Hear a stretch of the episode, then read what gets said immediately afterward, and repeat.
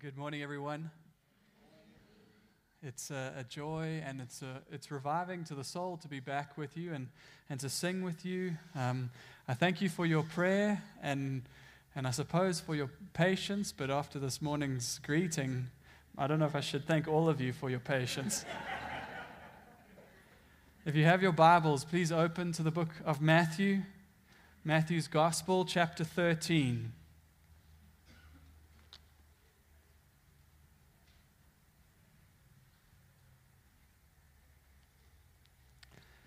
I'm going to read verses 44 to 52.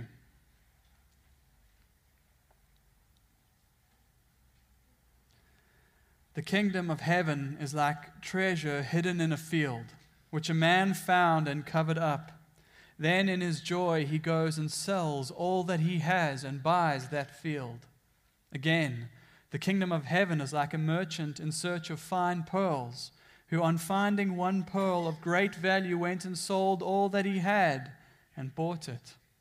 Again, the kingdom of heaven is like a net that is thrown into the sea and gathered fish of every kind. When it was full, men drew it ashore and sat down and sorted the good into containers, but threw away the bad.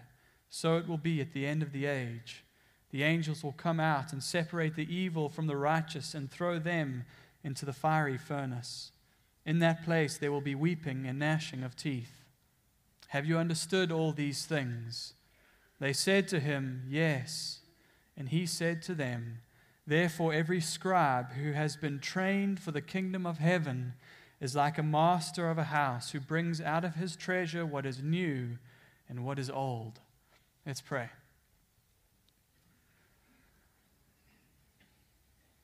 Lord God, we are so grateful for your word.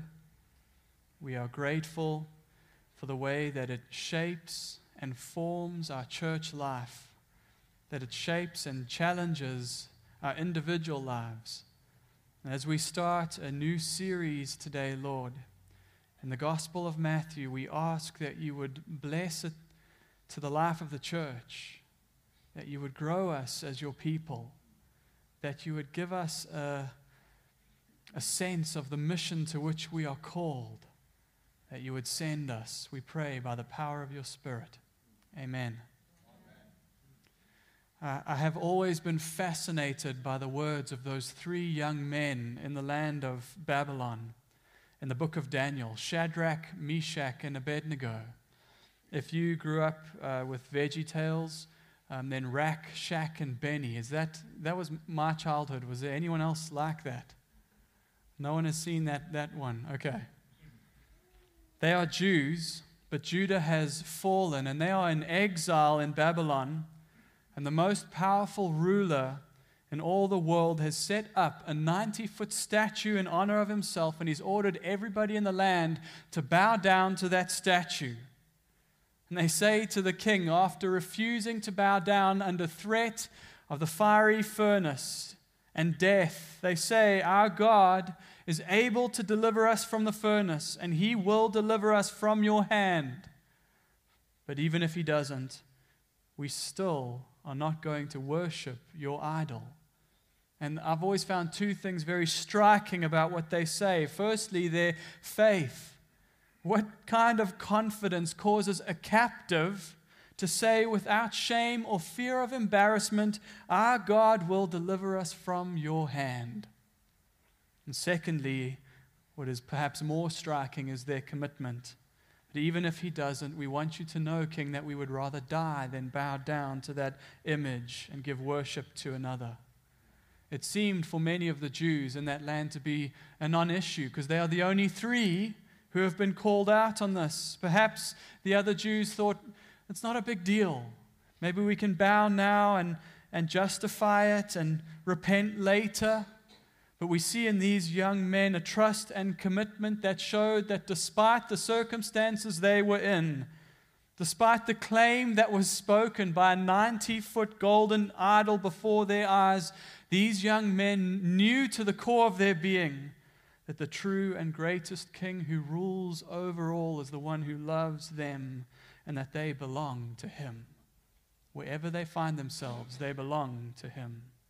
And this is the clear message of the Bible for each and every one of God's people. Whether in the Old Testament or in the New Testament, we do not belong to this world. We belong to a different kingdom. And we are loved by our King. We are called to trust Him and be devoted in life to Him. And we are starting this year off as a church by speaking and talking together about our place and, and our effectiveness in the world. And in a couple weeks, we're going to meet to discuss church growth. And we're going through a series in our home groups, Church Growth in the Power of the Spirit. And what I wanted to do was spend a few weeks talking about the kingdom. Talking about the kingdom primarily from Matthew chapter 13, where we will learn what it means that we are to live as citizens of the kingdom of heaven. Matthew 13 shares, Jesus shares these seven parables where he explains what the kingdom of heaven is like and his parables would be confounding to most who would hear. But for the disciples who would hear them with the ears of faith, his teaching would be profound. And it would take what they were hoping for in a kingdom, it would blow the ceiling off of that hope and expand it into something more glorious than they could have imagined. And he gives them a vision that they are to pass on to others. When I was reading through Matthew 13, trying to plan uh, the series, I noticed a parable at the end that I hadn't really noticed before. There's an eighth parable in Matthew chapter 13. It is often overlooked. You might not yourself be very familiar with it. In verses 51 to 52, he asks his disciples, Have you understood all of these things? And they said to him, Yes. And he said to them, Therefore, every scribe who has been trained for the kingdom of heaven is like a master of a house who brings out of his treasure what is new and what is old. And in this last parable, what he's doing is giving his disciples a mission. Are you the ones trained for the kingdom? And it's amazing. The scribes and the Pharisees who listened to the parables didn't get it. But these uneducated fishermen from Judea would be the ones to change the world with the message of his kingdom. Those who have ears to hear are not only to hear, they are to speak and to live it out. Bring out the treasures. Bring out the treasures old and new, what you've learned from the scripture, what I'm teaching you, Jesus is saying, and go with the message. Church, we have got to know what it means that we live as citizens of a different kingdom. We want to live as trained for that kingdom, trained treasure holders whose lives unmask the glory of a king. Now, the word kingdom has become a catchword in church culture. It can mean many different things depending on where you are to different people. So, before we dive into Matthew 13, into these parables, I want to today just lay a theological foundation that will guide us and help us as we apply Jesus' teachings to our lives. I have three headings today as we talk about the kingdom. What do we mean when we talk about the kingdom of heaven? Number one, the kingdom and creation. George Ladd, in his theology of the New Testament, defines kingdom in this way. He says, The kingdom is primarily the dynamic reign or kingly rule of God and derivatively the sphere in which that rule is experienced. In other words, he's saying the kingdom is God's reign and where that reign is experienced. So, in a broad sense, we say that God is sovereign over all things, that he rules over all. Uh, you've probably heard that famous quote from Abraham, Abraham Kuyper, the Dutch theologian. He said, There is not a square inch in the whole domain of our human existence over which Christ who is sovereign over all, does not cry, Mine. That is true, it all belongs to him. And yet, Christ does not reign in exactly the same way over every square inch. There are fallen people. There are fallen angels who live in rebellion to his rule, who oppose it, who do not love the king. So, when the gospel speaks of the kingdom of heaven, it means in a, a particular sense his rule of peace and blessing that is reciprocated by devotion and submission and love. Another concise definition of the kingdom is this the kingdom is God's reign through God's people over God's place. And so the, the story of the Bible, in a nutshell, is the making of a kingdom. a place where God will dwell with his people. And this is not just a spiritual reality. It's not just that I, I, die and one day I'll go to be with him in his kingdom. It is the goal of creation. It is what he intends. You won't find the phrase kingdom of God in Genesis 1 to 3, but still the concept of kingdom has its roots in the Garden of Eden. A loving king who rules over his good creation through his image bearers. There is peace and prosperity and absence of sin and perfect relationship between God and man. It's a picture of the kingdom. But we challenge the reign of our good king when we believed the enemy's lie and sin marred what he'd made. What was given was lost. And the rest of the Bible becomes about kingdom redemption, God's reclaiming creation. And so he saves a people. In the book of Exodus, he saves them from slavery and says to them in Exodus 19 5 to 6 Now, therefore, if you will indeed obey my voice and keep my covenant, you shall be my treasured possession among all peoples. They all belong to him, but you will be my treasured possession, for all the earth is mine, and you shall be to me a kingdom of priests and a holy nation. So Israel lived with Yahweh in their midst in the promised land, and they experienced covenant blessings of presence, safety, protection, security, prosperity. These are kingdom blessings. And yet they were surrounded by enemies still. And even worse, sin and idolatry waged war for their hearts, and the presence of God in their midst was affected by that sin. And so, throughout the Old Testament, uh, even in the, the, the nation of Israel, there's this promise of a greater fulfillment, a, a, redemption. It is the drumbeat of the prophetic witness. There is a, a kingdom coming where God and man will dwell together in perfect peace, and there will be freedom from death and pain and sin and strife and freedom from war. And you have those beautiful pictures in the Old Testament your swords and your shields, you'll beat down into plowshares because you won't need them anymore. There will be no more strife. The kingdom will be established by God's perfect King, the Messiah. It will not come because of human potential or effort. It will come through divine intervention, God pouring out His grace upon a sinful world. And to be trained for this kingdom, for the kingdom, it involves seeing the world in a particular way, a way in which we long for what is to come, long for grace. Paul calls it a groaning. It's what we sang about in that song, Is He Worthy? Romans 8 22 to 23. For we know that the whole creation has been groaning together in the pains of childbirth until now. And not only the creation, but we ourselves, who have the first fruits of the Spirit, groan inwardly as we wait eagerly for the adoption as sons, the redemption of our bodies. Christ called his disciples to have a, a kingdom longing. He calls us to the same when he te- taught them and teaches us to pray. What are we to pray? Thy kingdom come. Your will be done on earth as it is in heaven. We want to see it come. He wants to shake us out of the thinking that the way things are right now are normal or permanent or right or how they should be because they are not. Broken homes and depression, despair, abuse, sin, and darkness, our souls should not accept those things as normal, but rail against them he wants to shake us out of the thinking that what the world has to offer today is really what counts and really what matters. And Christ wants us to have a vision of kingdom to come as we live even today as citizens of that kingdom. And so there's a, a, tension in the New Testament that is introduced by Jesus. He calls us to this tension in these parables.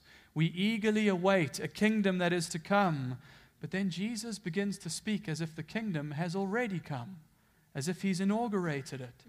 Right off the bat in his public ministry, there's the story in Luke chapter 4 where he's in his hometown and he goes to the synagogue and he takes the, the scroll and opens it up and reads from Isaiah 61, which is a great kingdom passage about the year of the Lord's favor.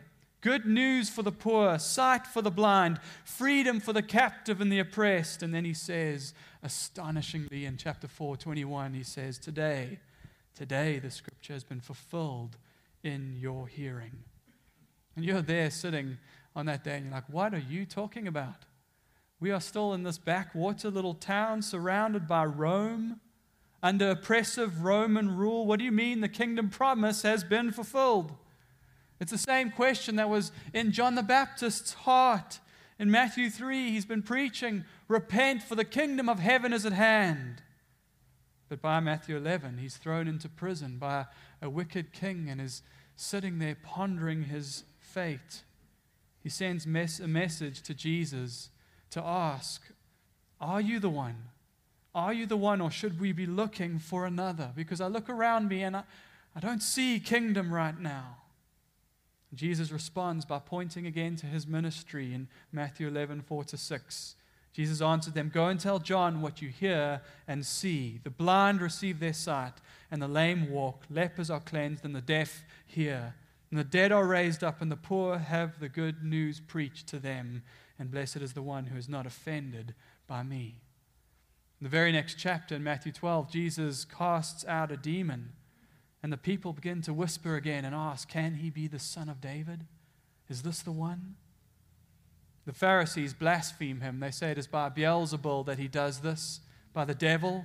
Jesus responds. He says, If Satan casts out Satan, then his kingdom is divided. No, Pharisees, not Satan.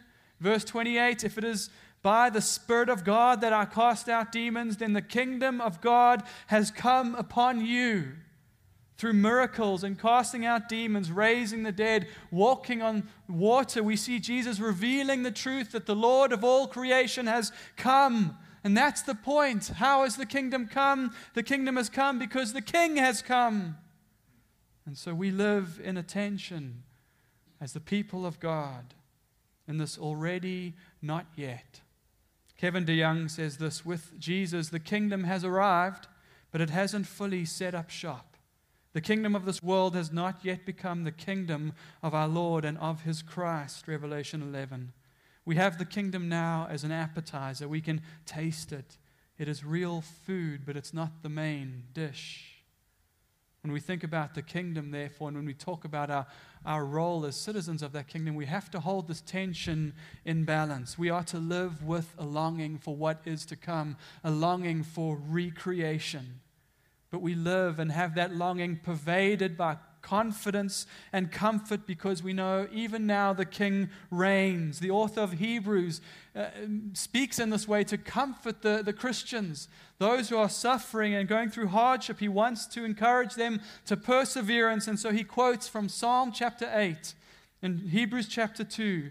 And it's a prophecy, Psalm chapter 8, of how all things will be made subject to this great king.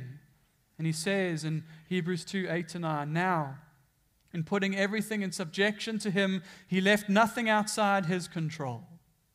At present, we do not see everything in subjection to him, but we see him who for a little while was made lower than the angels, namely Jesus, crowned with glory and honor. And so we live with the knowledge that our King reigns. He's saying, Look, I know you look around at your circumstances, all this talk of the reign of Christ and a present kingdom, it seems out of place with your experience, your struggle against sin, the suffering in the world, the opposition to his kingdom. It's true that you live in enemy occupied territory and that there is another kingdom at play, at work, that causes havoc and destruction in people's lives. But the author of Hebrews, his point is lift your eyes and see the king. Look to him, the author and the perfecter of your faith. He gives us this invitation in Hebrews 4:16, let us with confidence draw near to the throne of grace. That is an access that we have that we may receive mercy and find grace to help in the time of need. So we await a kingdom in all its glory, but we live in the kingdom of his grace today. Number 2, the kingdom and the church. The kingdom and the church. Jesus is our reigning King, and we experience that reign now, not in full, but in part. In Ephesians chapter 2, Paul is speaking of the reconciliation that have happened between Jew and Gentile, their mutual access through the one Spirit to the Father. That is a, kingdom blessing and a foretaste of what's to come. And he says of us that we all are fellow citizens and members of the household of God. Paul likes to mix his metaphors. You are citizens of the kingdom because you are his children and it is a truth that must shape the way that you live. So Paul says in Philippians 1:21, "Let your manner of life be worthy of the gospel of Christ." Literally, he says, "Live as citizens worthy of the gospel of Christ." We are to live as citizens. So we need to understand how we experience his reign. We experience his reign now in our hearts. He reigns in the hearts of his people as in the general kingship of Christ, where he says, Of every molecule of the universe, it is mine. So he says of the believer, he says of you and your life, every aspect of your life belongs to me. This language of ownership is what we see throughout the New Testament. 1 Corinthians 6 19 to 20. You are not your own, for you were bought with a price, so glorify God in your body. 1 Peter 1 18 to 19, you were ransomed from the futile ways you inherited from your forefathers, not with perishable things such as silver and gold, but with the precious blood of Christ. Romans 12 1. I appeal to you, therefore, brothers, by the mercies of God, to present your bodies as a living sacrifice, holy and acceptable to God, which is your spiritual worship. Love the Lord your God with all your heart, soul, mind, and strength. His reign means your wholehearted devotion to Him. And we live in the realm of the kingdom of darkness, and so in our fallen state, that kingdom still is at play. But for the Christian, the Spirit has done the work of recreation. That is a kingdom work, and so light holds sway over the dark. Living in the kingdom, uh, or kingdom living, is not triumphalistic. It, it's not I- ignorant of the struggle that we still have with sin. It's not ignorant of the trouble that's in the world, but it sh- certainly shouldn't be defeatist. We shouldn't have a defeated attitude. We must take seriously the blessings that we have today the Spirit of God Himself indwelling us and reigning because King Jesus defeated the grave. We cannot be pessimists when his word says to us things like Romans 8:37, we are more than conquerors through him who loved us. Ephesians 2, 5 to 6. How is this for blessing? When we were dead in our trespasses, God made us alive together with Christ and raised us up with him and seated us with him in the heavenly places How's that for the tension of already, not yet? I'm seated with Him. His Spirit is within me. And yet I know the sinful nature that tugs at my heart, that wants to displace Christ from the throne and place self on the throne. We do it in so many ways. Our motto, so quickly becomes not thy kingdom come, but my kingdom come. Our dreams and ambitions so quickly become tied to the world, not to the glory of His kingdom. And even in the life of the church, we can use the kingdom of heaven to spiritualize our own earthly desire for reign. I've got a kingdom agenda, but really in my heart, it is my throne that is at the center. That you would see how well I do ministry, see how I bring Him glory. We sometimes use even Jesus as a means to that end, our own glory, prayer as the tool of our own enthroning. We ask God to give us the things that really would place us at the center of our hearts. May God change our hearts that when we pray, Your kingdom come, that is what we mean. He reigns in our hearts. Secondly, Jesus reigns now in the church. His reign is not limited to our hearts. If we think of it limited in that way, we make a mistake. The king, kingdom is more than just how he's growing you and your personal walk with him. Jesus rules over his people together. Now, the church and the kingdom are not the same. There have been mistakes made in the history of the church when we've said that the kingdom of God and the church are the same thing. They're not. But the local church is like a kingdom outpost that receives the unique blessings of its king. In his prayer for the church in Ephesians 1 21 to 23, Paul speaks of having been raised from the dead, uh, Jesus being raised from the dead and seated in the heavenly places. And he says, far above all rule and authority and power and dominion, and above every name that is named, not only in this age, but also in the one to come. And then he says this And he put all things under his feet and gave him his head over all things to the church which is his body, the fullness of him who fills all in all. We are a spiritual house indwelt by the Holy Spirit. Christ's presence is mediated among us. It is something beautiful when we gather as the church for preaching, for singing, for communion, for fellowship, when we meet in one another's homes, when we encourage one another and help one another, the King himself is establishing the kingdom. When the lost are found and his reign extends to more people, the King is establishing his kingdom. And in this way, we have a, a unique foretaste of the blessing that we long and we hope for to be fulfilled one day. Kevin DeYoung again says this The church does not equal the kingdom, but in this age, the kingdom is largely manifested in the church. That's where we find the people of the king. That's where we are supposed to see reconciliation, alleviation of poverty, the mitigation of suffering, the conquering of evil powers, and the worship of King Jesus. So keep this in mind as we talk about church growth. A vision for the kingdom is a vision for the growth, reformation, and revival of the church. Finally, number three, we experience his reign as he sends out, us out into the world. Not this number three yet, Auntie Judy. He taught us to pray, Your kingdom come, your will be done on earth as it is in heaven. So we don't just look at the world and see that the world is not as it should be and then shut our doors and say, one day our King will return to save us and rescue us from our bunker. He sends us out into the world to reflect the future we long for, to reflect the, the beauty of our King, His love and grace, His compassion and mercy, His generosity, His holiness. We go out and we reject the things that the world love. We reject greed and favoritism and malice and contempt.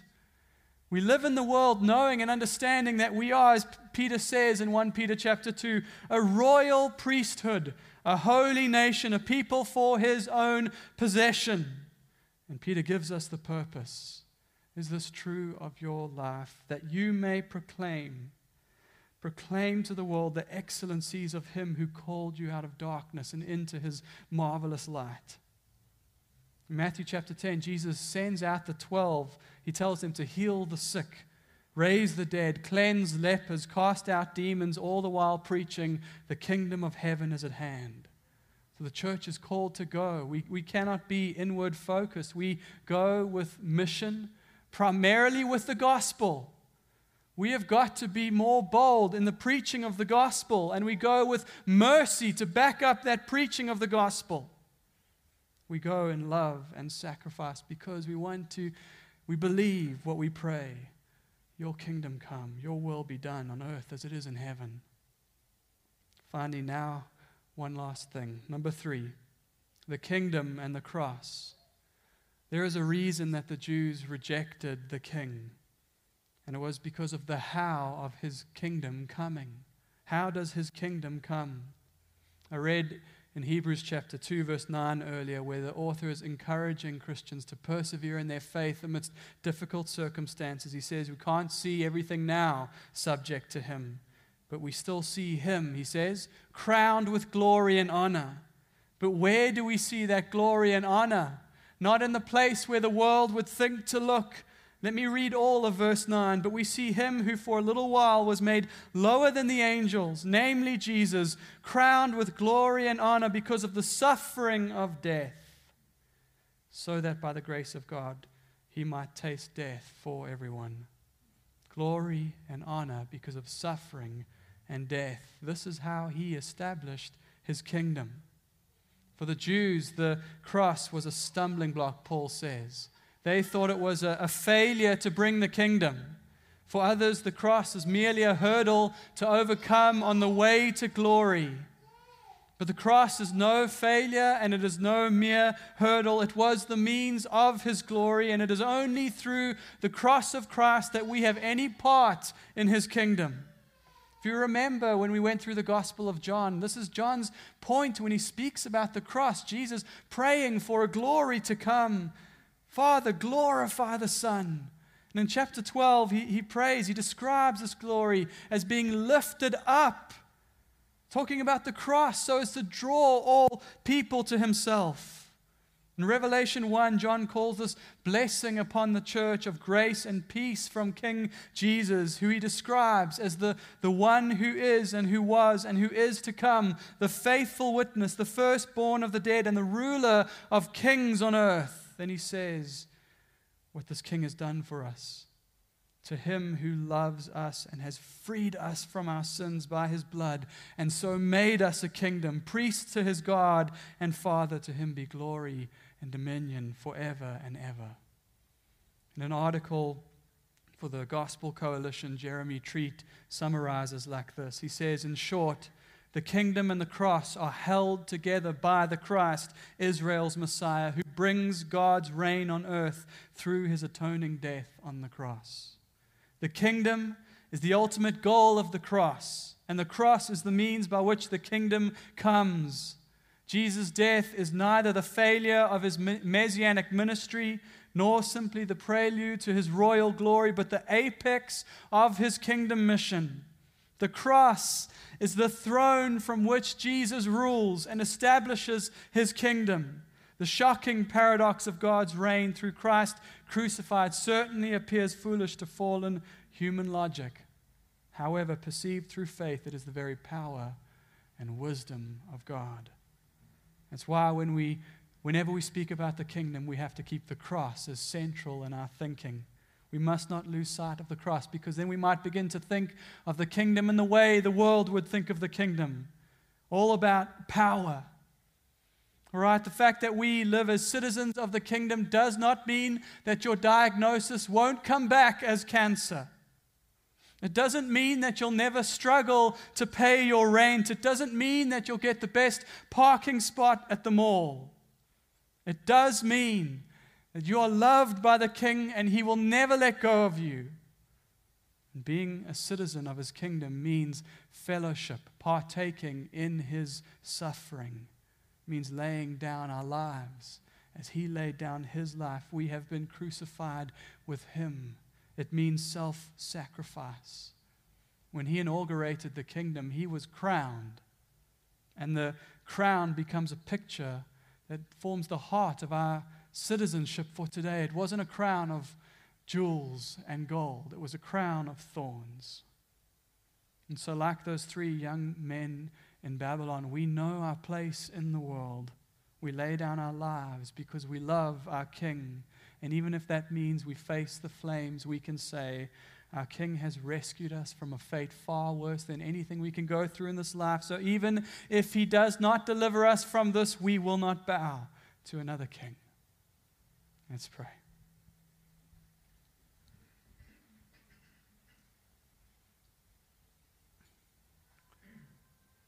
Father, very simply, we desire to see a revival in this church of holiness and purity. We desire to have our hearts stretched as we begin to understand more and more what it means that we are living as citizens of your kingdom. We desire that we would have boldness and confidence, that we could approach your throne of grace. We know that we are loved by you and we are grateful for that. We are thankful for the cross. We pray that you would send us out on mission. Lord, we ask again that you would shake from us the complacency into which we've fallen and so often fall. Lord, we look at the things of this world and value them more than your kingdom, value them more than your reign.